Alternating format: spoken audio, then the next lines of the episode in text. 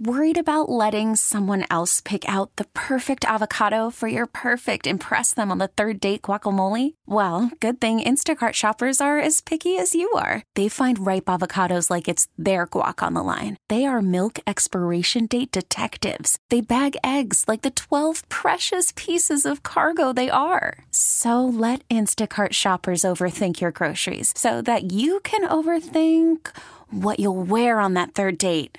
Download the Instacart app to get free delivery on your first three orders while supplies last. Minimum $10 per order, additional term supply. This episode is brought to you by Progressive Insurance. Whether you love true crime or comedy, celebrity interviews or news, you call the shots on What's in Your Podcast queue. And guess what? Now you can call them on your auto insurance too with the Name Your Price tool from Progressive.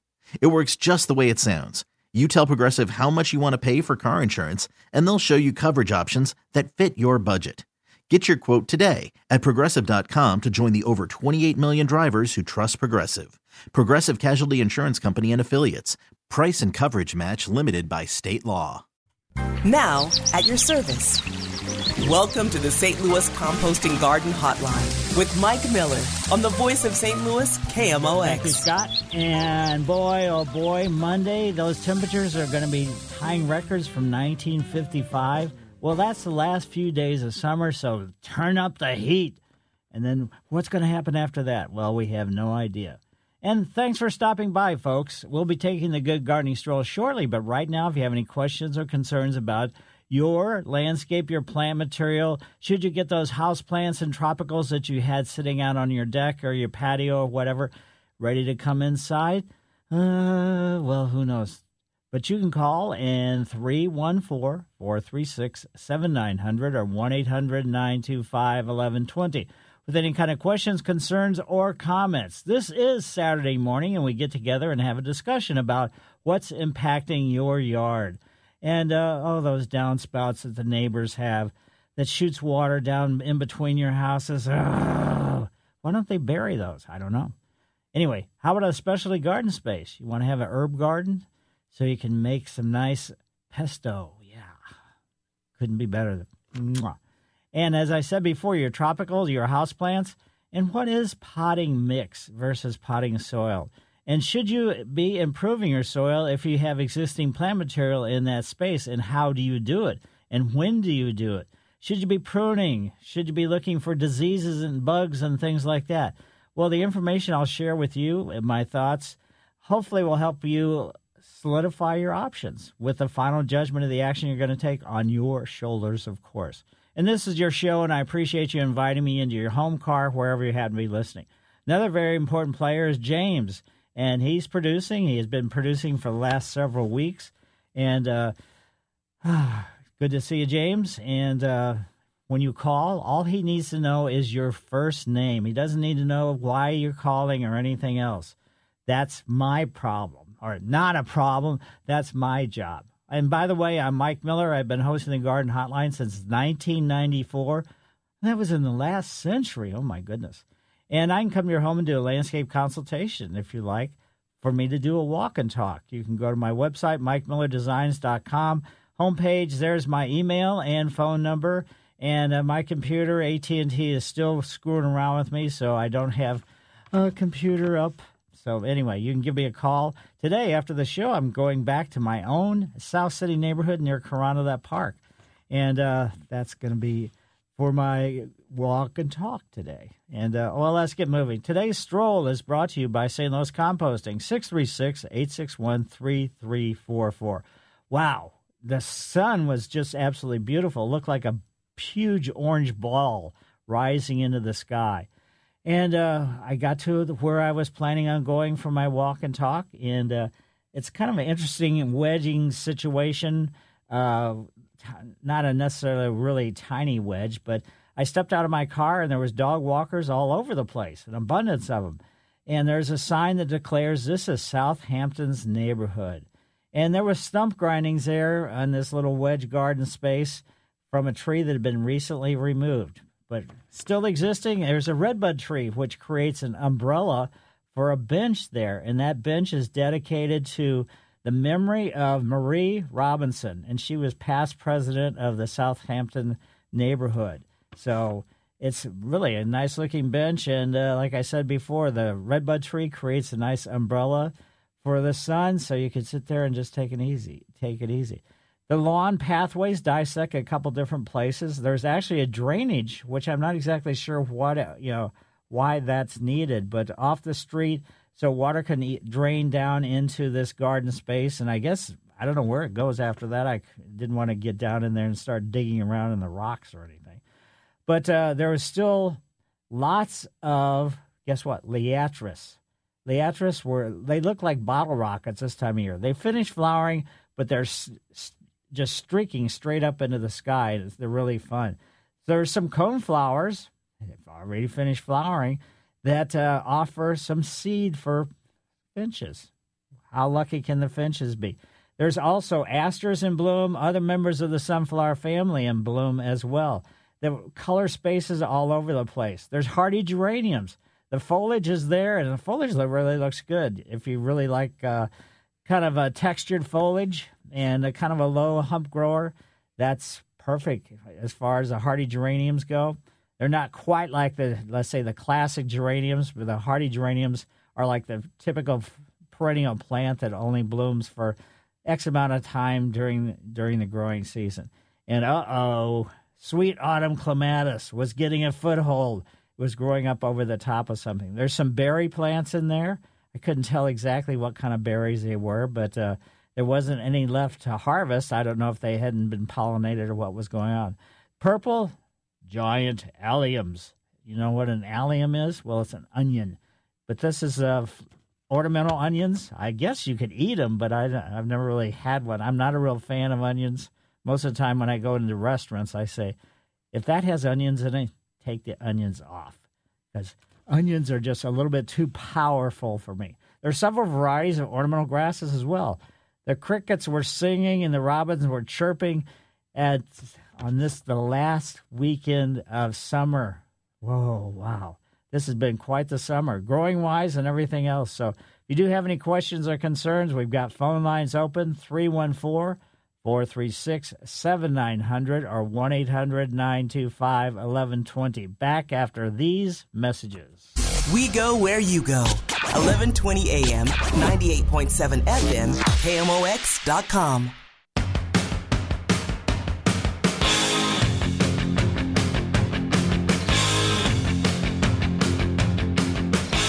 Yes, folks, we got phone lines open, and uh, please call because Ethan's here and he's part of the company and he's watching how many calls I get. So the garden hotline might be in the compost pile soon. So please give us a call.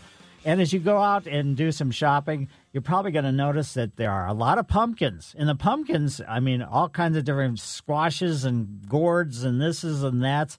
Man, some of the shapes and colors are absolutely spectacular. We were going to get one yesterday, Tracy and I, when we were out, but uh, we skipped it. We were just surprised that there was a whole huge crate of really unusual, unique ones that were only like six ninety nine each. So we it's a little bit early for us to put the pumpkins out, but we got pumpkins inside, but we just don't have them outside. And outside right now, I'm starting to sort of dismantle the summer landscape and uh, this past week, I uh, did some stuff. I unfortunately I bought some uh, moonflowers, which have done a spectacular show as it gets dark in the evening. I mean, these flowers are pure white. They're probably like six or seven inches across, and uh, they have just put on a great show. And their cousins, the Morning Glories, say I wanted to have the Morning Glories, which historically I've done this before. Had the Morning Glories for the morning, and then the Moonflowers for the evening slash night. But this year I've had two different plantings of Morning Glories and no flowers. Lots of vines, just no flowers. I'm not exactly sure what happened there. Anyway, uh, one of them I had growing on a fence. I took that down the other day, and uh, we have one on a trellis by our back door, and I'm going to take that one down today. So just sort of going and uh, dismantling summertime and getting ready for the fall. So I'm still cutting the grass. Got my mower for my zoysia grass set at three and a half inches. I was surprised at how much the zoysia is still growing because, well, I mean, the weather's warm and uh, the days are getting a little bit shorter. There's no getting around that, but uh, Zoysia is still growing very, very well. My elephant ears are spectacular, and my cannas as well, and some of the other plants that I have around the tropical world, uh, just to add some pizzazz, are there also. And uh, the mums, as you head out, and as I was going to say, probably if you go someplace that has a bunch of pumpkins, various types of pumpkins, squashes, or whatever for sale, they probably have some mums. And mums were probably first cultivated in China over 2,000 years ago. Can you believe that? And it was used for a medical value as well as an ornamental plant. The roots of the plant were boiled by people in ancient times to produce tea, which was treat, to treat headaches. Tracy has headaches. Maybe I should tell her to boil some uh, mums root systems. Anyway, the young shoots and petals were consumed in salads, and the leaves of the mums were brewed to produce a festive drink. Gee whiz, that's really kind of crazy. Uh, some of the mum trivia. Chrysanthemums is the second most popular flower in the world, second only to roses. And in the Chinese culture, chrysanthemums uh, was one of the four noble plants, along with plum blossoms, orchids, and bamboo. That's quite a combination. Japanese emperors also loved chrysanthemum flowers, so they sat between the thrones that covered them. So, what? Huh? How's what?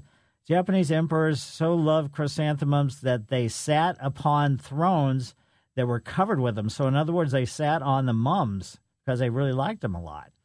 And chrysanthemums was first introduced to the Western world in about the 17th century. Chrysanthemums entered American horticulture when Colonel John Stevens imported a cultivar named Dark Purple from England. Today, there are more than 20,000 cultivars of mums worldwide. Can you believe that? 20,000 different varieties? But as you go and you can see how many different ones there actually are. So that's something that you should be concerned with. Uh, in your landscape, just in in your, your landscape, just in general, your your cool season weeds have already started to go. So it's too late. Don't even think about putting a pre-emergent down this time of year. It's way too late. The seeds have already germinated, and uh, basically the cool season weeds that germinated basically back in August. That was a long time ago. That was what two or three weeks ago. Anyway, henbit, dead nettle, chickweed, annual bluegrass, prickly lettuce, Persian speedwell, which is a really flat ground cover weedy type thing with small blue flowers, and shepherd's purse. Those are the main ones that are cool season annual weeds, and they'll keep growing and growing and growing and producing seed all through the wintertime even when it's super cold. Well, maybe not when it's super cold, but the seeds don't mind, and they just drop the seeds, and then that's how they self perpetuate themselves for next year. Let's head back to the. Let's head to the phones for our first phone calls, and this is Mary. Mary, how are you today? Good. How are you doing? Very good. Um, I'm getting ready to do a couple plantings before winter here and um, fall's a good time to plant, right? Absolutely, it's the best. The ground is warm. That encourages root system growth, so that's perfect. And then the plants get to go to sleep for wintertime versus in the springtime, the ground is cold. And then uh, summertime is one of the worst times for newly installed plant material. Okay, what I've got is a, a lavender plant that's in about oh a ten inch pot. Somebody gave it to me, and it seems like it doing real good. I've had it most of the summer, and um, um, I know it likes well drained soil, right? Well drained soil and full sun. Full sun. It'll get full sun most of the day. It gets west sun and it gets a good amount of east sun, and then for a period in the afternoon, it gets a little shady because I've got these crepe myrtles over by where I want to plant it, and uh-huh. they're doing great this year. They're the best they've ever done, and they've been in for about three years. Great. So um, just dig the hole and I could put it it was started in potting mix, so I could put potting mix in the hole, right? Well, you just have to be really careful by doing that because if we have a severe winter, the potting mix it has a lot of let's say pores in it. So in right. words, for really good drainage. Unfortunately, that also lets cold, you know, super cold potentially air sink down into those gaps in between the, the particles of the potting mix, and there could be some root damage as a result of that. So I Oh. would probably mix in the uh, some potting soil or potting mix with the existing soil as opposed to just digging a hole and filling it up with potting mix.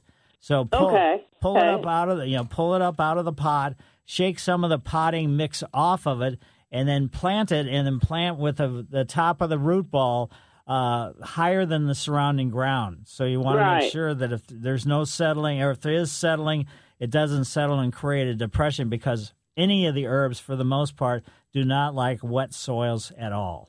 Right, right. Okay. Um, yeah, I could do that. So you want it slightly above the soil. You want it to be definitely above the Yeah, soil. the top of the root ball about an inch or so above the surrounding ground. and dig a pretty pretty good size hole. I want it to be about twice the size of what what it, the container it's in right Yeah. now, right? Yeah, I mean, basically, depth wise is not as important. Width wise, that's where the you know the most important roots go lateral as far as as versus depth wise. Okay. And I'm just keeping my fingers crossed it'll make it through winter because I know lavender and rosemary and things. I haven't. Um, sometimes, well, my rosemary didn't never make it, but I'm just hoping it will. You know, I think it gets enough sunlight, so I'll just have to see. I want to take a chance because it's too big, really, for me to bring in. Right. I don't have a space for it, so um, that's what I'm going to do. And the other thing I'm planting is catmint, which is a little different than catnip, they say, and Yes, it's it is. also, I guess, an herb, and it's it's got r- really nice leaves, and it's supposed to spread real well once it gets established. Yeah, it is, you know, pretty aggressive. So you just watch out for it wherever you plant it. Realize that it's going to be invasive. Oh, okay. yeah, I'm trying to space everything. Be Right. far from the crepe myrtles a little bit, and I was looking at it last night, and everything looks different in the dark, but you get a almost a better idea of how far you have to space. So, um, it's about the same thing, right? Well drained soil, Right. lots of sun. It- Right. I did read it could take some afternoon sun Oh yeah. and um, cut it back. They they say to cut it back to half its size before fall. What I was reading. Well, I wouldn't necessarily do that the first year going into the you know into the planting space because the foliage is what makes and they're still going to be you know making some chlorophyll so the leaves are going to be working so you reduce the amount of leaves that's going to reduce the amount of food that's going to be available as the root system tries to get itself established Okay, and but it's okay to put some potting mix in the hole with that, but sort of the same thing. You don't Yeah, want it to be do too a- porous, so cold air gets to the roots. right exactly So mix it in with some regular garden soil. Right. Just yeah, regular dirt that's in your yard. I mean, soil if you want to call it that. But uh, Right, right. Let me, let me give you an option on your lavender too. What you can do is if you want to leave your lavender in that pot, all you have to do is dig a hole in the garden space where you want it to grow and just Uh-huh. drop the pole, drop the pot down into the into the hole and then backfill around the hole around the pot and again leave about an inch or so of the top edge of the pot uh, above the surrounding ground. So if you're not totally sure that you want to have it growing there, then you have the option of uh, being able to make a decision next next year versus this year. Oh, that's a good idea. But it's in a plastic pot. Does that make any difference? No, I mean just uh, just make sure there's good drainage, and probably if you're going to do that, I'd fill the bottom of the dig the hole uh, deeper than what the pot is. And fill the bottom of the hole with like uh, rocks or pea gravel or something along that line to guarantee that there's going to be drainage out of the pot. Okay, okay. Where I'm planting it, the soil is kind of rocky. At some point, I think it might have been part of a long drive in my yard. Oh, really? Yeah, so because I know I planted the crepe myrtles there, and the one that I planted where I'm going to plant these, it was pretty rocky. So I thought, well, maybe the lavender would like it here. Um, you know, it's it's for some plants they wouldn't like it, but I think you know due to the rock content in there, it you know I'm I think they would like it maybe. So Yeah, that's where I thought, well, that would probably be a good place to plant it. So yeah, I mean you can go ahead and plant it in the ground, but if you want to leave it in the pot, you can certainly do that. Okay, okay. And um, one other, the the crepe myrtles I have, like I said, they're doing really good. They haven't really flowered much, but I'm not. I don't care a whole lot because the foliage is so pretty. But they're doing great, and one of them is actually getting ready to flower. Isn't it kind of unusual for them to flower in the fall? Well, I mean, f- summer, fall, they're late season bloomers, so it depends upon exposure, weather, and all that other stuff can trigger the flowering, the bud set, and everything else. So every year may be slightly different. So don't put it on the calendar that's you know expecting it to be flowering at this particular date. So you okay, just never know. Okay, I won't. But the other two aren't. And um, I've been watering them a lot too. I just happen to bring the hose back there and keep it set up back there, and they seem to really like the extra water. Yeah, well, just watch out about watering because again, overwatering can be to, to the detriment, can cause some root rot. Okay, I know, I know, but they do. They they must like a certain amount of water, and I mean, it seems like we're almost going into a drought again. So I thought, well, it's a good thing I'm watering them. But I know what you mean about root rot. I've Right. had that happen. And one last thing, my coneflowers. I have neglected them because I've been, you know, wondering about all these other plants, and I just get a little distracted. But um, one of them that did great this summer, but it's got a lot of dead. You know, it's neat. I should have deadheaded it a while back, and I didn't. Can I just kind of cut that back to maybe half its size? You can, but you don't need to because the finches love those seeds. Yeah, I've, I yeah, that's true. Okay. Well, I'll leave them. It won't hurt the plant just to leave them on there no, for a while. the, some of the seeds will drop, and then you'll have more plants next year. Okay. Well, should I cut any of them off? You could- any of the dead flowers? You don't have to. If you want to, it's an aesthetic call more so than anything else. Oh, good. So the plant will do okay, Right. and it'll come back, and maybe even I'll have more baby cone flowers coming back. Exactly. Well, thanks, Mary. Greatly appreciated. Yeah, thank you, and Sure. thanks for your show. It's great every Saturday. Well, thank you. Mike Miller, KMOX Garden Hotline, 314 436 7900 or 1 800 925 1120. Albert Pujols comes to bat. Cardinal slugger Albert Pujols talks with Tom Ackerman Mondays at 9:50. He hits a fly ball left field, and it's gone. Exclusively on the voice of the Cardinals, KMOX.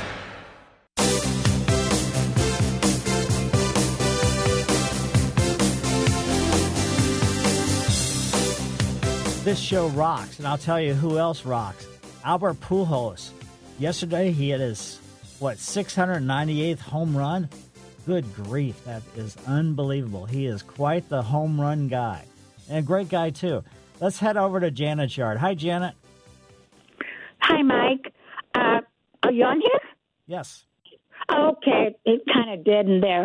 Uh, I am uh, having my uh, yard co-aerated, co-aerated, and, and have grass seed put down. And I've been pulling up the thatch. I've been raking it up, and then digging it up. uh, The rest of it down to the ground. Is is that all that important to do that? Well, I mean, thatch, it just depends upon how thick and deep the thatch is. If you haven't dethatched for a while, use a leaf rake, don't use a garden rake, and just, you know, rake it kind of lightly and get rid of that debris because what that can possibly do is the new grass seed will land on the thatch and it's not in contact with the soil, so consequently, its rooting system and everything else doesn't get into the ground if we have a cold snap pretty quick. That's where the trouble would come. Okay, well that's what I've been. Uh, that's what I've done, and um, of course I used I, I used a regular rake. I didn't use just a leaf rake. I used a regular rake to do it. Well, that's fine. It's just a lot more. It's harder work. So if you want to do that, Well, I know. you probably have giant biceps. No, I don't. But anyway, it's almost done. And um, also, I have a. Uh, I forget. It's a cherry decorative tree out in my front yard. I can't. Um, I don't know what the name of before the cherry is. It's just a cherry tree. Could be Kwanzan cherry. Uh, what, what, no, I don't think it's. I don't know what it is. It's just a decorative cherry tree. Yeah. Well, Kwanzan cherry is a decorative cherry tree. Oh, okay, then. Um, I failed to um, cut it back whenever after it flowered. I didn't know that I was to do that, um, you know. But the branches are very long right now. Should I cut them back a little bit or not? No, because if you cut them back now, you're cutting off the flower buds for next spring. So wait Yeah. until next year and cut, you know, prune them back at that time. I do it before it flowers, or No, no, no, no. after? Do it after it flowers, so Um, you oh, get yeah, the advantage okay. of getting the aesthetics of the flowers. Okay, so leave it like it is now. Right. Okay, and now one last question. I planted some. Um, no, shoot. What are they? They are called uh, wine roses. I planted some new ones out in my side of my uh, yard, and one of them was not as uh, even straight. With I planted three of them. It's not even should I dig that up now and uh, put that in a place? Uh, it should go more forward. Is it okay to uh, pull, uh, dig that up and, and replant it, or what? I would leave it alone for right now. Let it go for one season and see what happens. Okay. No. Okay. Well, good. I'm. that's that's one last job that has to be done. Right. Okay. All right, kid. Thank you, and I love your show. Thank Well, thank- you. Thanks for having me on your show. Also, when you put the seed, grass seed down, using a seed starter fertilizer could be to the advantage of your grass seed as well. So, thanks a lot, Janet. And uh, you know, another thing. Last week, uh, a gentleman called and he said he had a tree. He didn't know what the tree was. I didn't, you know, I didn't know either. I told him it was probably a hornbeam from the way that he's described it. Initially, somebody said it was a red bud. Somebody else said it was not a red bud tree. And then the more I thought about it as I was walking through the neighborhood, probably the tree, the way he was describing it and the shape of the foliage, it was probably a linden, L I N D E N, linden tree versus what I said was a hornbeam. So I don't know if I'm right or wrong, but who knows anyway. Let's go now over to Barb's yard. Hi, Barb. Hi, Mike. Is it too early to plant iris bulbs? And do they need full sun? Iris would do better in full sun, yes. Okay. Now, you're talking about the tuber iris or are you talking about the bulbous one? So The bulbs. Okay. So, uh, like, I mean, Japanese iris or uh, Siberian iris, is that what you're talking about? Uh, like the tall bearded Cyrus. Oh, okay. So, uh, it's it's probably a little bit premature, but uh, you could probably go ahead and do it. I wouldn't do the daffodils or tulips or crocus or anything like that because they're more or less the classic type of bulb. But uh, this one should be okay. And, All right. uh, Otherwise, made it, maybe wait a couple of weeks. yeah, I wouldn't harm. There would be no harm in doing that whatsoever. Okay. All right. Thank you. Sure, my pleasure. And now let's see what's going on with Lynn. Hi, Lynn. How are you? Hi, Mike. I have a comment and a question. The comment is on the lady that has the three year old crepe myrtles and she thinks they're going to rebloom. Crepe myrtles, you know, put those grape balls on in the summer and then they open and bloom. And then in the fall, when the blooms are through, they form the crepe, uh, they form those grape cluster balls again, and those are the seeds.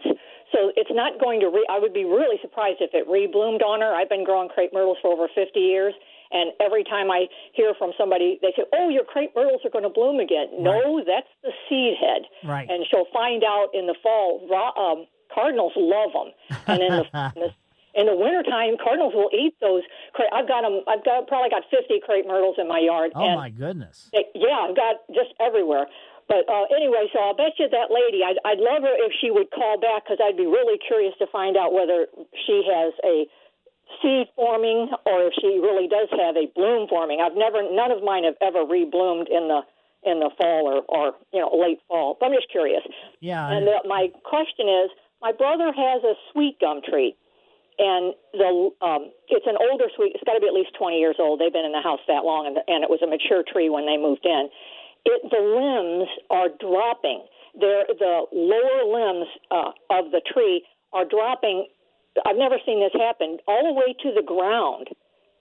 So there, I, I'm thinking something's seriously wrong with that tree. So in other words, the, actual br- the lower branches are actually long, elongated enough that they're, the tips are touching the ground. Is that what you're saying? Yes, sir. You know, like an oak will do, where it, Right. there's a lot of oaks will low, their limbs will lower toward the ground. Right. Kind of, it's just habitual.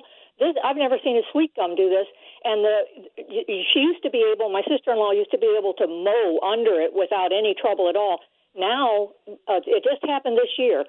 The limbs are literally lowering to the point where you can't even walk under the tree anymore. You you you can't do anything. It's and I I told my brother get an arborist out there because I think your tree's dying. I- I've never seen a a tree do that. I don't But- think it's dying. I think it's just they're elongating enough. But limbing a tree up, there's nothing wrong with that. But definitely have a professional tree service like Timberline to come out and do something like that. Okie doke. Thanks so much. All right. Good luck with that. Mike Miller, KMOX Garden Hotline, back after these messages. This is the St. Louis Composting Garden Hotline with Mike Miller on the voice of St. Louis, KMOX. Let's head over to Joe's yard and see what's happening. Hi, Joe. Hello. Hi. Yes, uh, Mike. I wanted to talk about your moonflowers. You know they may be too bright and stopping your morning glories from getting photosynthesis is why they're not blooming. Maybe that could be the case, except they're a little distance apart from each other. yeah. The other uh, question is on zoysia lawns. I think you're going for the landscaper. They should be. It's a warm season turf. It should be cut one to two inches. If you get it three inches and these people have just a push more, you can't hardly work through it. You're going for the landscaper so he can keep coming every week and cut your grass. I cut You need to go like the golf course, one half to two inches at the most. I, you know, that's too tight for me. I cut my own grass, and it's no big deal at all. So I don't, you know, I do everything pretty much myself. What about, and the other question, real fast, is aeration. A lot of these people are getting aerated, but, you know, if they don't have the moisture and everything and really pull out a true core, you know, you're not doing a lot. You're just making, pulling out the thatch a little. If you get down an inch or two, is what you need at least. And then a lot of them want to thatch. You should really just aerify, cut your grass, aerify first, and then thatch to break up those cores so you are top dressing with them. Yeah, you could certainly do that if you'd like to do Yeah. it. Yeah, that makes. Yeah. That's, Well, I appreciate your show. You're really good, but I just some questions. I think you're going more towards the landscaper where they cut these three and a half and stuff. They look great for a day, but then two days later, your yard looks like it needs to be mowed again. you know, I like the manicured look. uh, you know, one to two inches is a little bit too tight for me. It just the crowns of the plants get uh, sunburned sometimes. So my zoysia looks nice and healthy and green, and I, you know, cut it three and a half. So, but thanks for your insight. I mean, certainly my way is not the only way, as I always say. No, but I'm saying like Bermuda, you cut it three inches. That crown grows so high, and then if you had some problem, you it gets too tall. You cut it, you scalp off all the growth, Right. and you're just you're right. You're sunburning the crown very Right. bad. Well, thanks, Yeah. thanks, Joe. And Jason, can you do it kind of quick? Yeah, real quick, Mike. Cannas. I planted some cannas from a box store. They're doing great. I planted them probably too close. Now they're about three feet tall. What do I do this fall? I split them up. I take them inside. I, I cut them off the top. You know about this. What's up? Right. Basically, what you can do with the cannas is we've found over the years that people are putting a three or four inches of mulch over the top of them after they cut them off, basically at ground level, and leaving them outside. Mine, I just, I've got about four different varieties with different color foliages and things like that, and different color flowers. And what I do is I basically I have some in the ground, but the majority of mine I have in pots. I pull them out of the pots. I shake all the potting mix off of them. I chop the t- above ground growth off, and uh, then I just put them in paper bags and put them in the basement. But people are finding, you know, the fact that they can, you know, leave them in the ground. There's several houses, you know, in my neighborhood that leave cannas. They have them along the house. And this year, for the first time, I've got some elephant ears in the ground, and I'm going to try these elephant ears and see what happens with growing the elephant ears, allowing them to be there year, you know, through the entire wintertime. I'm a little bit skeptical, but I wanted to try it to see if, uh, you know, I could have some success with it. And if I do or if I don't, I'll share that information. So I basically, you know, my landscape, I just sort of make it uh, kind of an experimental circumstance. I there's certainly procedures that historically are the, are the way to do that I stay with, but then I always kind of alter things just uh, let's try this and see what happens. What no, you know, and just sometimes I've had success, and sometimes I haven't, and sometimes uh, you know, growing certain things like I had lemon verbena when we first moved from Soulard down to South City. Uh, I put lemon verbena in because I like the smell of the foliage, but that stuff was way too aggressive and aggressive in a way that I didn't really care for. Now I got that basically planted area between the alley and the garage uh, with uh, purple coneflowers, and now it looks like dead seeds, which you know that's what the seed head is where the flower was.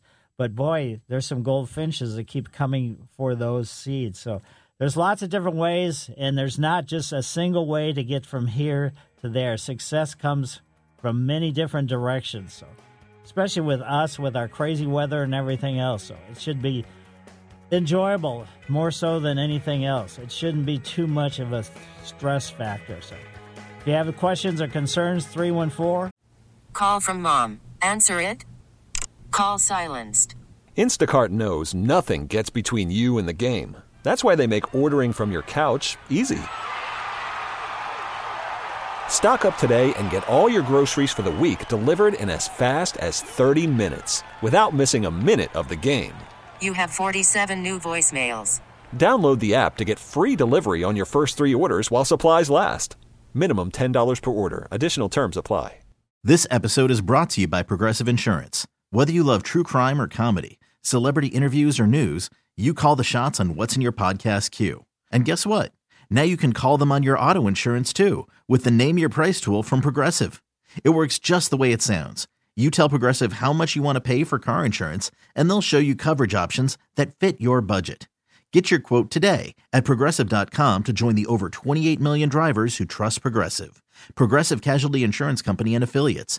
Price and coverage match limited by state law. I'm Sandra, and I'm just the professional your small business was looking for. But you didn't hire me because you didn't use LinkedIn jobs. LinkedIn has professionals you can't find anywhere else, including those who aren't actively looking for a new job but might be open to the perfect role, like me. In a given month, over 70% of LinkedIn users don't visit other leading job sites. So if you're not looking on LinkedIn, you'll miss out on great candidates like Sandra. Start hiring professionals like a professional. Post your free job on LinkedIn.com slash recommend today. 436 7900 or 1 800 925 1120. Back after the news. Now, at your service. Welcome to the St. Louis Composting Garden Hotline with Mike Miller on the voice of St. Louis, KMOX. Yes, folks, it is the Garden Hotline Tip of the Trowel Hour, and I'll be giving the tip of the trowel shortly. But right now, you can give us a call 314 436 7900 or 1 800 925 1120 with your ideas, questions, concerns, or comments. And by the way, thanks for having me on your show. We're here to discuss plant selection, caring for ups and downs and all arounds of our annuals. Yes, your annuals can still keep going and going and going and going for quite a while and still doing very well as far as flowering going. Uh, bulbs, your summer bulbs, elephant ears, cannas, those caladiums, they can have probably maybe six more weeks before the, let's say, the cool, cold weather starts knocking them down a little bit. And uh, your spring bulbs, it's a little bit too early to be planting them. So keep those tulips and daffodils inside and then just uh, get the ground area that you're going to be planting prepared. That's the best thing you can do. How about your ground covers? The leaves are starting to fall off some of the trees. We have three sugar maples around our as street trees around our house, and uh, consequently, one of them got uh, let's say root pruned by Spire putting in a new gas line to our house, and uh, it's already starting to turn some color and dropping quite a few leaves. Not bad, but uh, you know it's a little bit stressed out. In your house plants, take a look at them, start watching them kind of closely, and get them ready to come indoors. Your lawn, your perennials, roses, tree shrubs, vines, or water gardens. I'll share my thoughts, but please remember my comments, answers, and opinions is not the only garden path to take to success, but strictly offered for you to consider. Across the big board, James, he's producing today, and uh, he answers the phone. He just needs to hear your first name, doesn't need to know what you're calling about. That's my responsibility. And uh, during the week, I do landscape consultations and uh, during the weekends as well. So today, after the show, I'm headed over to uh, Holly Hills, 3800 Holly Hills, and uh, take a look at uh, the landscape over there. I get to go some really great places, get to see some really great landscapes. And you can go to my website, mikemillerdesigns.com. There's my email address and phone number. Uh, calling me would probably be better than the e- than the email, but uh, I'm not going to cry anymore about AT and me battling this. Anyway, enough of that. Forty years of experience. That's what I share with you. I started off. I went to school in California, came back to St. Louis to work at the Botanical Garden, and uh, I've done all kinds of different things since then. So, anyway, tip of the trowel is a special recognition for individual group or situation that's made an impression on me and is brought to you by St. Louis Composting. 636 861 3344. Tip of the trowel goes out to there's all kinds of garden clubs all over the place. There's no getting around it.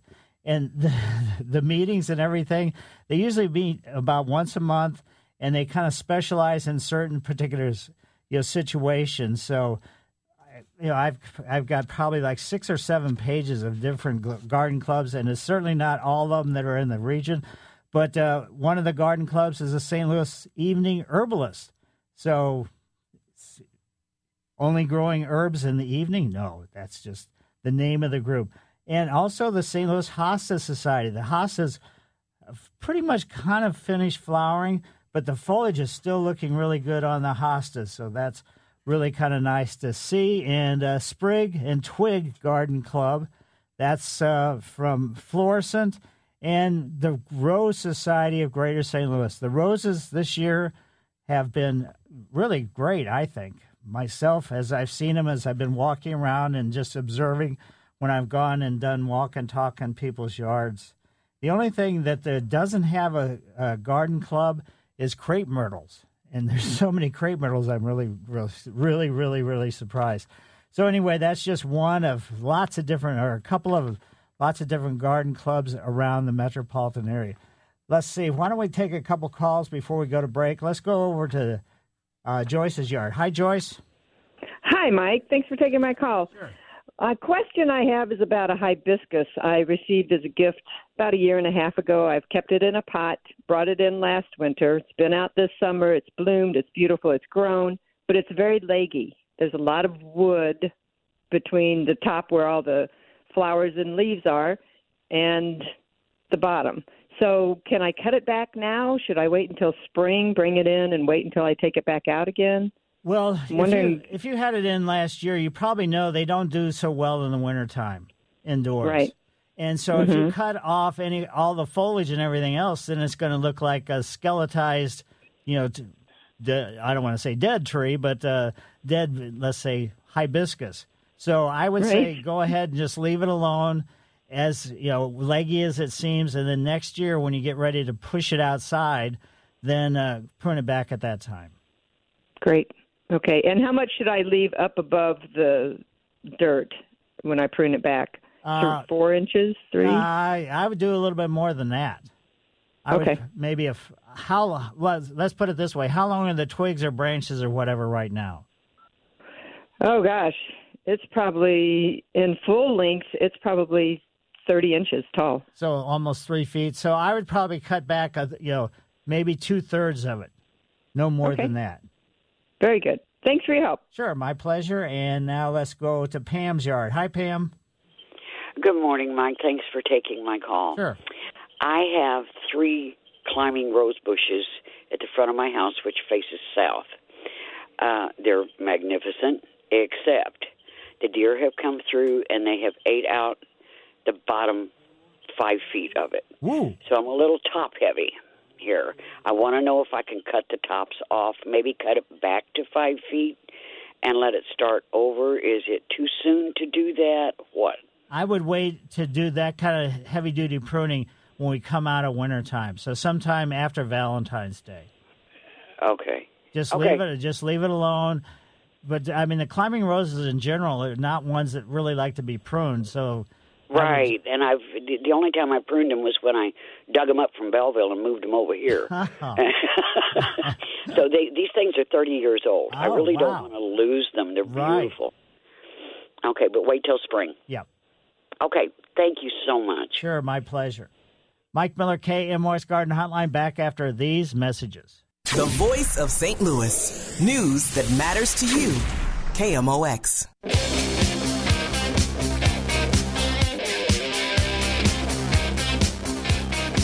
Tell you what, folks, this time of year, the sunflower family group just, I mean, they're going crazy. As you, you know, as I pretty much any place I take my walk and talks, unless it's a really shaded woodland garden type circumstance, there are some kinds of sunflowers. And sunflowers, guess what?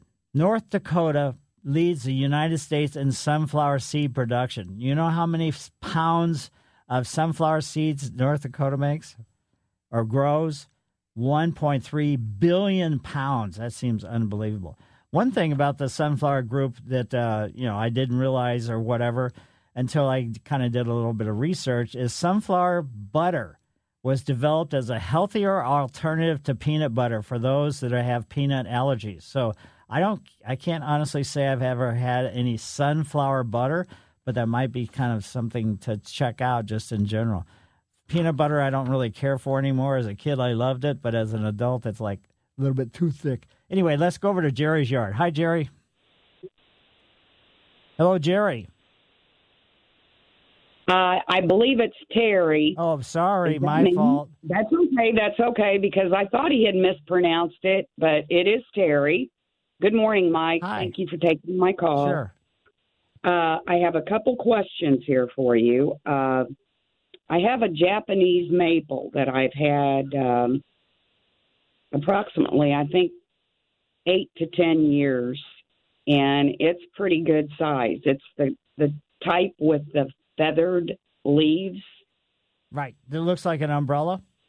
Yes. Right. Um, I'm wanting, and I have trimmed it back before, but it's it's needing a, a good trim, and I was wanting to know when was the best time for me to trim that or cut that back. Uh, well, ger- and generally, the maple group, the whole family, prefer to be pruned in the wintertime versus in the fall or the springtime. Okay, so what month are we looking at in the the winter month? It doesn't matter. Uh, sometime, let's say from Thanksgiving until uh, the Ides of March. Okay. And when I cut that, uh, about how much, as far as inch wise, should I cut back? Uh, you should probably uh, just cut back. I wouldn't cut back more than a third. So one uh, one third of the branches. So that are you still there? Yes, I am. Okay, so I, wouldn't have cut a. Uh, I also have a tiger lily. Uh, that's the tall one with the spiky leaves. That, Right. Um, mine has the orange flower on it. Right. Um, I'm. I have moved a couple of the the single plants that had probably come from seed over the years from the plant, but I was wanting to move the the big plant, and I was wanting to know when would be a good time for me to move that plant. Is it still the foliage still looks good on it? No, it is. Uh, it is already. It's Gone it's already dormant? long. Yeah, I would say I would say you could go ahead and do it now. Then Okay, and then how will I keep the squirrels from trying to dig that up? Well, the squirrels are really kind of lazy. So when you've when anybody digs anything into the ground, it's easier for them to dig into just simply to you know throw anything in there that they want to.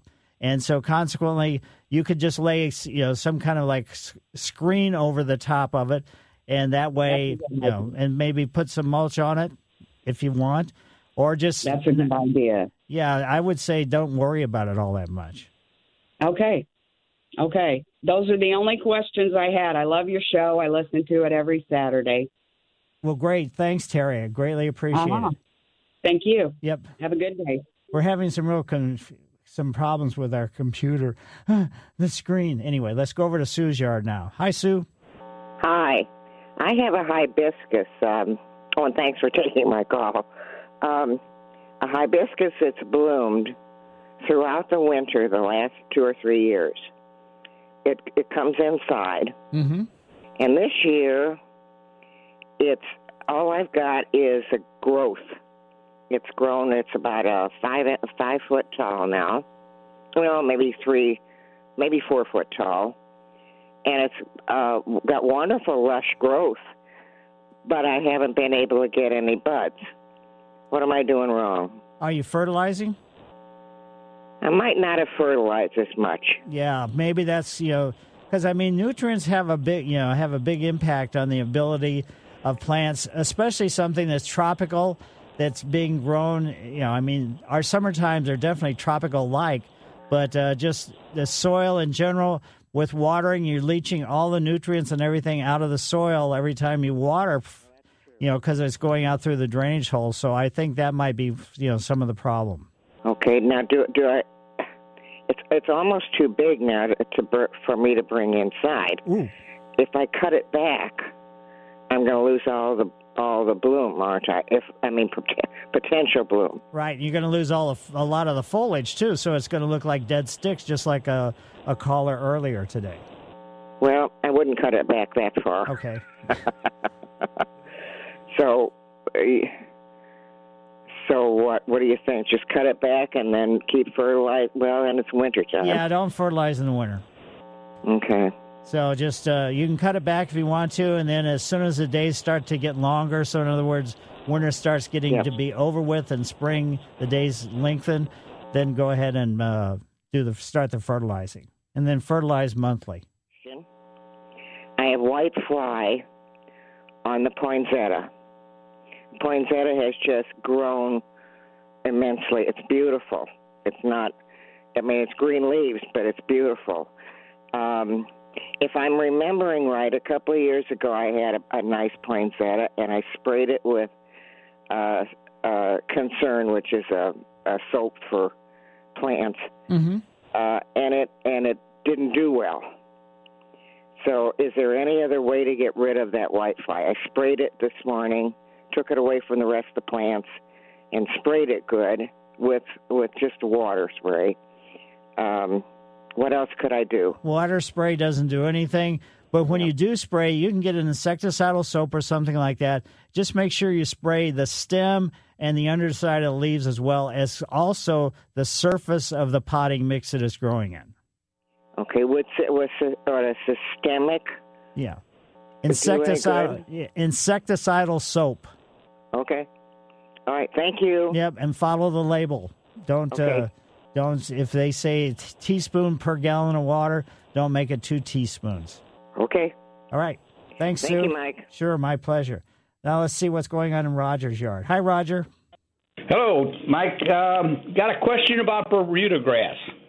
I got more Bermuda grass this year than ever, and I used to have just a little bit, of, but uh, now it seems to be spreading everywhere and uh, into the flower beds and uh, taking over the fescue. Um, is there any solution?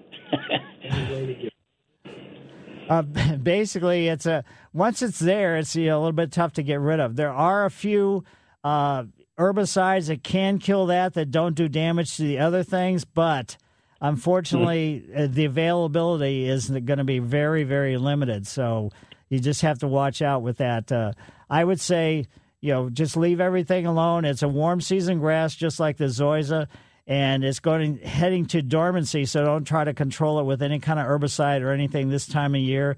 Next year, as soon as you start to see it green up, head out to your favorite garden center and tell them that you have the Bermuda grass, and then see what kind of herbicide that they have or they recommend product wise that they carry. Yeah, I've had this for several years, but it was just little spat, little patches of it. But this year, it just took over everywhere, and uh, I'm just wondering this this 95, 100 degree t- temperatures is is what's causing this. Is that probably the contributor to this? Well, it could certainly be, and our screwball weather too, because I mean, we had huge amounts of rain, and then we've had drought, and then we had some more rain, then we had drought. So that factor Something like is just Florida, is, where they grow it all. Huh? yeah, exactly. Um, what's the best? Uh, if if I decide I'm just going to uh, make it, let it grow, um, is it? I guess keep it short like you do zoysia, huh? Yeah, that's. Hello. So, so- yeah, sorry. Yeah, that would That's probably right. be the best thing to do. Yeah, just keep keep the grass short and uh, let it let it take over. It'll be a golf course. Right, exactly. Okay. Yep, you answered my question. All right, thanks. Thanks. We really need new phones. T-Mobile will cover the cost of four amazing new iPhone 15s, and each line is only $25 a month. New iPhone 15s? Only at T-Mobile get four iPhone 15s on us and four lines for 25 bucks per line per month with eligible trade-in when you switch. Minimum of four lines for $25 per line per month with auto pay discount using debit or bank account. $5 more per line without auto pay, plus taxes and fees. Phone fee at 24 monthly bill credits for all well qualified customers. Contact us before canceling account to continue bill credits or credit stop and balance on required finance agreement due. $35 per line connection charge apply. Ctmobile.com. Calling all pop culture enthusiasts. Are you obsessed with all things celebrity? Do you live for the drama, the laughs, and the unexpected moments that unfold on social media? Then you're going to want to tune in to the Comments by Celebs podcast. Join us three times a week as we deep dive into every aspect of pop culture. Whether it's dissecting the latest trends or just chatting about your favorite celebs, Comments by Celebs has you covered. We have new episodes out every week. Follow and listen to Comments by Celebs on the free Odyssey app or wherever you get your podcasts. Mike Miller, KMOX Garden Hotline, back after these messages. April 9th, 2001. Swing and a home run to left. The first major league home run for Albert Pujols. Now, A swing and a long drive.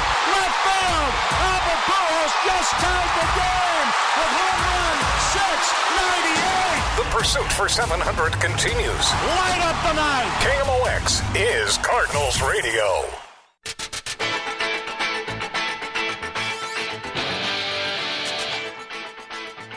Yes, folks, back to the phones we go. We do have some phone lines open 314 436 7900 or 1 800 925 1120.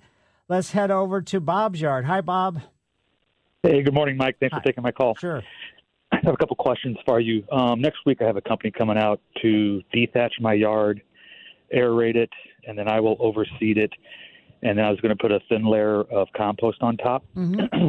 Is that the order I should do it in? Yeah, that's fine. Okay. I wasn't sure if I needed to put the thin layer of compost down before I seed it or not. So, um, then my second question is around um, lilac bushes. I have two lilac bushes. One's on the uh, southwest of my house, and it's not doing very well. I don't think it gets enough sun. Um, and then the other one's on the north side does really well. When is the best time to transplant uh, lilac bush? Basically, with anything, fall is a really good time to do it. Just make sure you water it the night before you're doing it. Get the location you're moving into prepared before you dig it up. Dig it up and move it and plant it, you know, ASAP. Okay, appreciate it. And the lilacs in general like an alkaline soil, so proximity to any kind of cement, foundation wise, sidewalk wise, and stuff like that is fine. Perfect, perfect. All righty. Well, I appreciate it. Thank you. Sure, my pleasure. And now let's go to Tom's yard. Hi, Tom.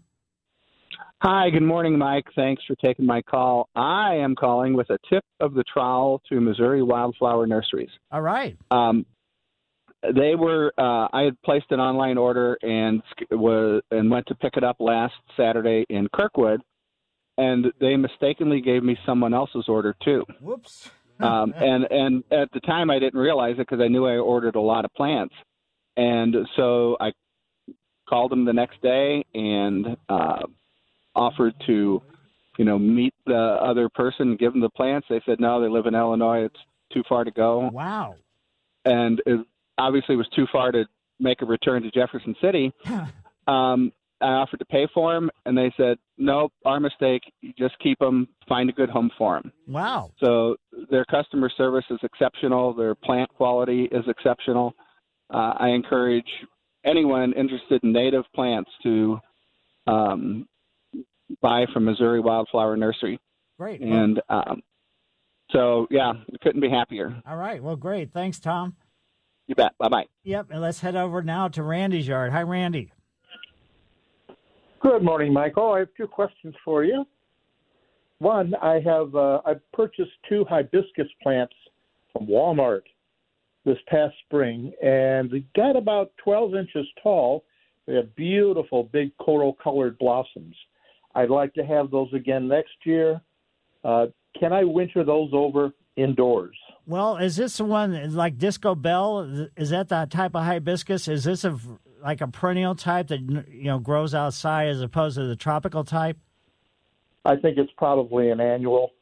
An annual. I really do. It, it didn't have any sort of a marker; it just said hibiscus. Hmm. Because there are hardy varieties of hibiscus in the color that you described. How big was it? uh, Let's say the uh, radius of the flower. Oh, well, let's see. I'd say there was a good five inches. Five. And uh, is it growing on a woody stick? You know, like a trunk, or is it growing? Um, it- it's a woody stick. Yeah. Okay. So trunk. then it is a you know probably a tropical type versus because there are, again there are hardy varieties of hibiscus that do very very well here in the outdoors, but uh, this sounds like uh, you know one that's going to be you know just realize with a hibiscus you bring them inside and they start losing leaves. Uh, f- flowering is going to be hit and miss. So just realize it may be a little bit disappointing as a house plant.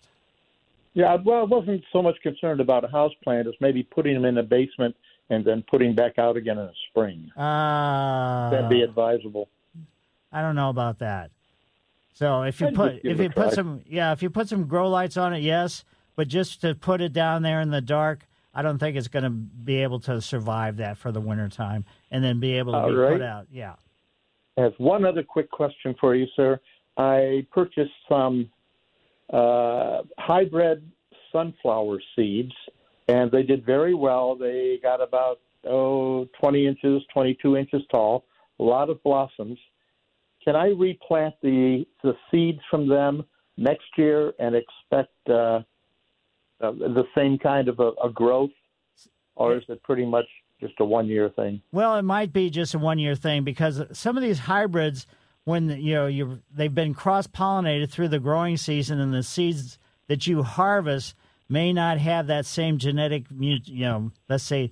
Uh, formula that the you were able to grow from the ones that you bought. So you could try it, but uh, if you if it doesn't grow exactly like what you anticipate, just realize that that's what the story was. They've been cross pollinated. Excellent. I thank you so much. I appreciate it. Sure. And now let's go to Rebecca's yard. Hi, Rebecca. I have a comment and a question. At the beginning of your show, you said something about making sure we called in because KMOX needs to know how much we love you, and we uh, you are my absolute favorite thing on KMOX, and I'm sure I can speak for a lot of other people too. So thank you. And my question is about I have cherry trees and yew shrubs and all kinds of things, and I know this might be out of your category, but raccoons keep climbing up my trees and shrubs at night. And I wonder, do you know if there's anything I can do to get rid of them or make them just go somewhere else? I love them, but I just don't want them climbing everywhere. well, I understand that. Yeah, there are professional services that may come and set up traps, and you could trap them and then have them, you know, take you know take them and release them to some other location. But uh, there's not too much else. Uh, you must live in a wooded area. Um, and I live in Hyde Park in North St. Louis. No, but I I do put. I'm guilty of putting bird feeders out and Oh. cat food out and Right. everything else.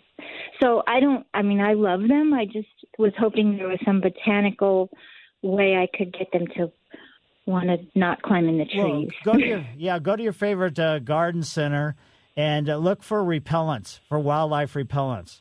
Bon, a company called Bonide, B O N I D E, has repellents and see you know which ones they recommend for, uh, you know, let's say getting rid of raccoons.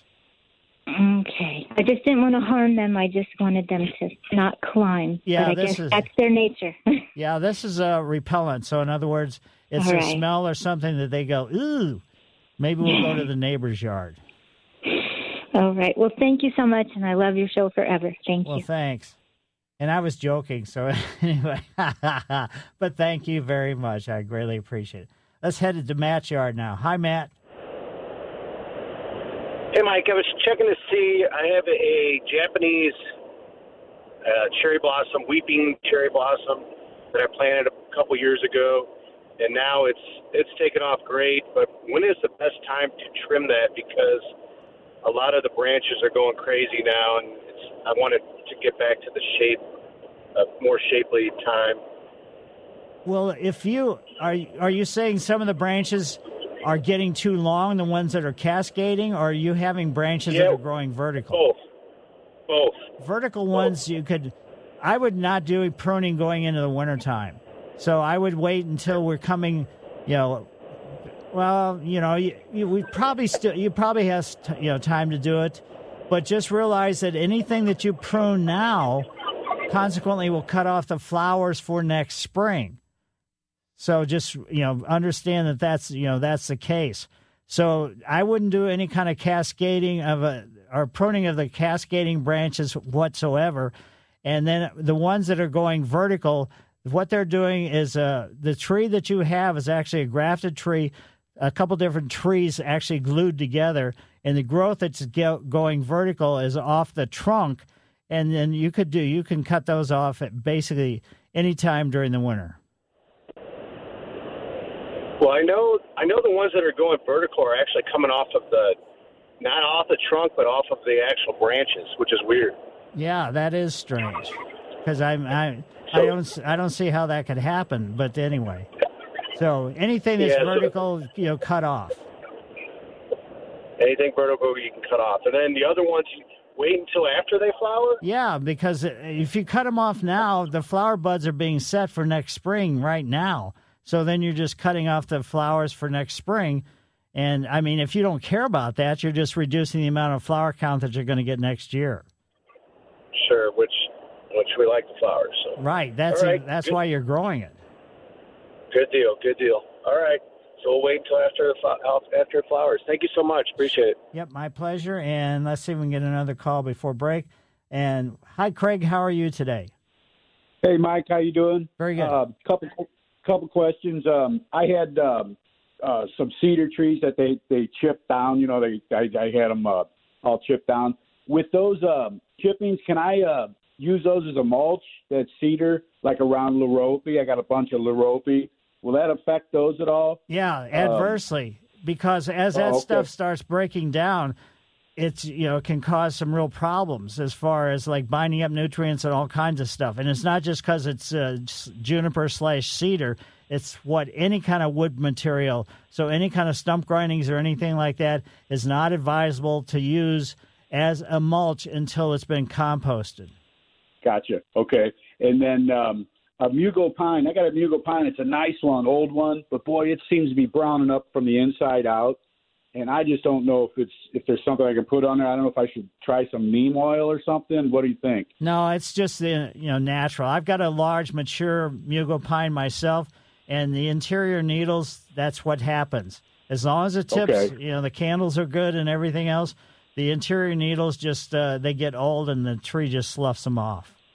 Okay. And then uh, I have seen some like white uh, on the branches. Like I don't want to call it a scale, but kind of spotted white all over it around the whole. Almost I've seen it on some regular white pines too. Is that just a normal thing also? Well, if it's white, you know, if it's and it's actually on the needles.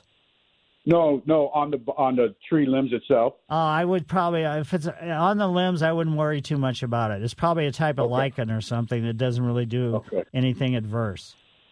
Very good. All right, sir. Appreciate it. Thank, Yeah. thank you very much. Yeah, if those white things were on needles, then it would be a different story. So, Mike Miller, KMOX Garden Hotline, 314 436 7900 or 1 800 925 1120. This is the St. Louis Composting Garden Hotline with Mike Miller on the voice of St. Louis, KMOX. Back to the phones we go, and let's head over to Teresa's yard. Hi, Teresa. Hello. Hi. Yes, uh, I have two questions. One is we have a row of burning bushes by our driveway, and they obviously were planted too close because now they t- go over the driveway. Can you selectively prune them off the edge without taking them from the top all the way down? Yeah, sure. I mean, you can prune them. They're pretty tough and durable. That's why they use them a lot in parking lots and things like that because they're, I mean, they're just tough. Let's put it that way. Okay, so we can just uh, selectively do. We had it pruned once, but they took it like to two foot off the ground, and I mean, it, it wasn't. It took a long time for them to get nice again. Right. And uh, so that's why yeah, I don't want them again. So if we just kind of look at it and pick the branches we need off the drive, Right. and we can just go that route. Exactly, Okay. and and just leave them. Probably I leave them until you get the nice red color, and then prune them after that. That was my plan, but I'm happy to hear it from you. All right. And then the other question is a dogwood that is an ornamental, and it is by the foundation of the house, probably six feet out from the house. But some of the taller branches are on the uh, gutter and eaves. We did not prune them after they bloomed, and we sh- I assume we should have. Do we just can we let it go through the winter that way, or do we just waste those blooms and Well, prune it now? If it's up to you. I mean, I wouldn't prune it yet, but wait until the foliage falls off and then do the pruning during the wintertime. And then if you prune, then the branches you've cut off, if they have the flower buds on them, then you're just missing the flower in the next, you know, next spring, or you can wait till right after they flower and then prune at that time. Okay, I was just concerned about going through the winter, whatever we have, uh, with them on the roof or on the eaves. Right. So you could certainly do it. Uh, you know, wait until the, like I said, the foliage falls off and then prune them at that time. Okay, I appreciate it, sir. Thank you. Sure, my pleasure. And now let's go to Joe's yard. Hi, Joe. Hi, Mike. Love your show. I'm on an acre out in Wentzville, and I am thinking about creating a bit of a hedge between me and the neighbor. I want it to be about five to feet tall at least and 20 feet long. And I was thinking about skip laurel, but don't know if that'll do well in this climate. What was the plant that you were thinking of? Skip cherry laurel, Cherry laurel. No, that won't do well here. great suggestion for any other hedge that would look nice and be interesting. You don't want just something evergreen as a barrier? I Um, would I'd like. Go ahead. Uh, I would say probably look at the leather leaf viburnum would be the one that I'd pick. It's evergreen. It's going to give you white flowers followed by red berries. Leather leaf viburnum. Right. V I B U R N U M. And it'll get how tall and how wide? Uh, basically, uh, about eight feet by eight feet, but it's going to take it a while to get there. Okay, anything fast growing that might help me with the visual blockade? Uh, no, not really. I mean, fast growing just you know means it's going to have some problems as a, you know as time goes on. So I would say stay away from the fast growing stuff. The- I mean, you want something evergreen, so there's just nothing going to be fast growing that's evergreen. Okay, and the cherry laurel won't do well in our climate. No, it won't. All right, thank you. Sure. And let's see, Maureen, can you do it quickly? I can. When is the better time to have landscape work done, fall or spring? It all depends on what you have to have done. I mean, basically, either season really works, but if you're talking about new installations, transplanting, that type of stuff, fall is by far the best, better than springtime because the ground is so cold in the spring. That answers my question. Thanks so much. All right, my pleasure. And Nancy, could you do it even quicker? Yes, I have bur- uh, little miniature burning bushes, and five, three out of the five have dropped all their leaves last month, and they have little spots on them. And I was told they're spider mites. The stems are still green, but I'm wondering if they're going to come back. Well, spider mites look like they have little sp- spider webs along the stem of the leaf. So, Mm. you know, that doesn't sound like spider mites to me. That sounds like No. something more environmental. So, They're, weather-wise, they're five years old. Yeah. So, and miniature and dwarf says not probably the best thing to do with those guys. They don't seem to be as strong as Okay. the, the normal sized ones. So yeah, it doesn't sound like spider mites. Spider mites, uh, the leaves look all mottled, and you'll see little bitty webs on the leaf. So Mike Miller, KMOX Garden Hotline. I will see you next week. This episode is brought to you by Progressive Insurance. Whether you love true crime or comedy, celebrity interviews or news, you call the shots on what's in your podcast queue. And guess what? Now you can call them on your auto insurance too with the Name Your Price tool from Progressive. It works just the way it sounds. You tell Progressive how much you want to pay for car insurance, and they'll show you coverage options that fit your budget. Get your quote today at progressive.com to join the over 28 million drivers who trust Progressive. Progressive Casualty Insurance Company and Affiliates. Price and coverage match limited by state law. We really need new phones. T Mobile will cover the cost of four amazing new iPhone 15s, and each line is only $25 a month. New iPhone 15s? Only at T Mobile get four iPhone 15s on us and four lines for 25 bucks per line per month with eligible trade in when you switch. Minimum of four lines for $25 per line per month with auto pay discount using debit or bank account. $5 more per line without auto pay, plus taxes and fees. Phone fee at 24 monthly bill credits for all well qualified customers. Contact us before canceling account to continue bill credits or credit stop and balance on required finance agreement due. $35 per line connection charge apply. Ctmobile.com. Calling all pop culture enthusiasts. Are you obsessed with all things celebrity? Do you live for the drama, the laughs, and the unexpected moments that unfold on social media? Then you're going to want to tune in to the Comments by Celebs podcast. Join us three times a week as we deep dive into every aspect of pop culture. Whether it's dissecting the latest trends or just chatting about your favorite celebs, Comments by Celebs has you covered. We have new episodes out every week. Follow and listen to Comments by Celebs on the free Odyssey app or wherever you get your podcasts.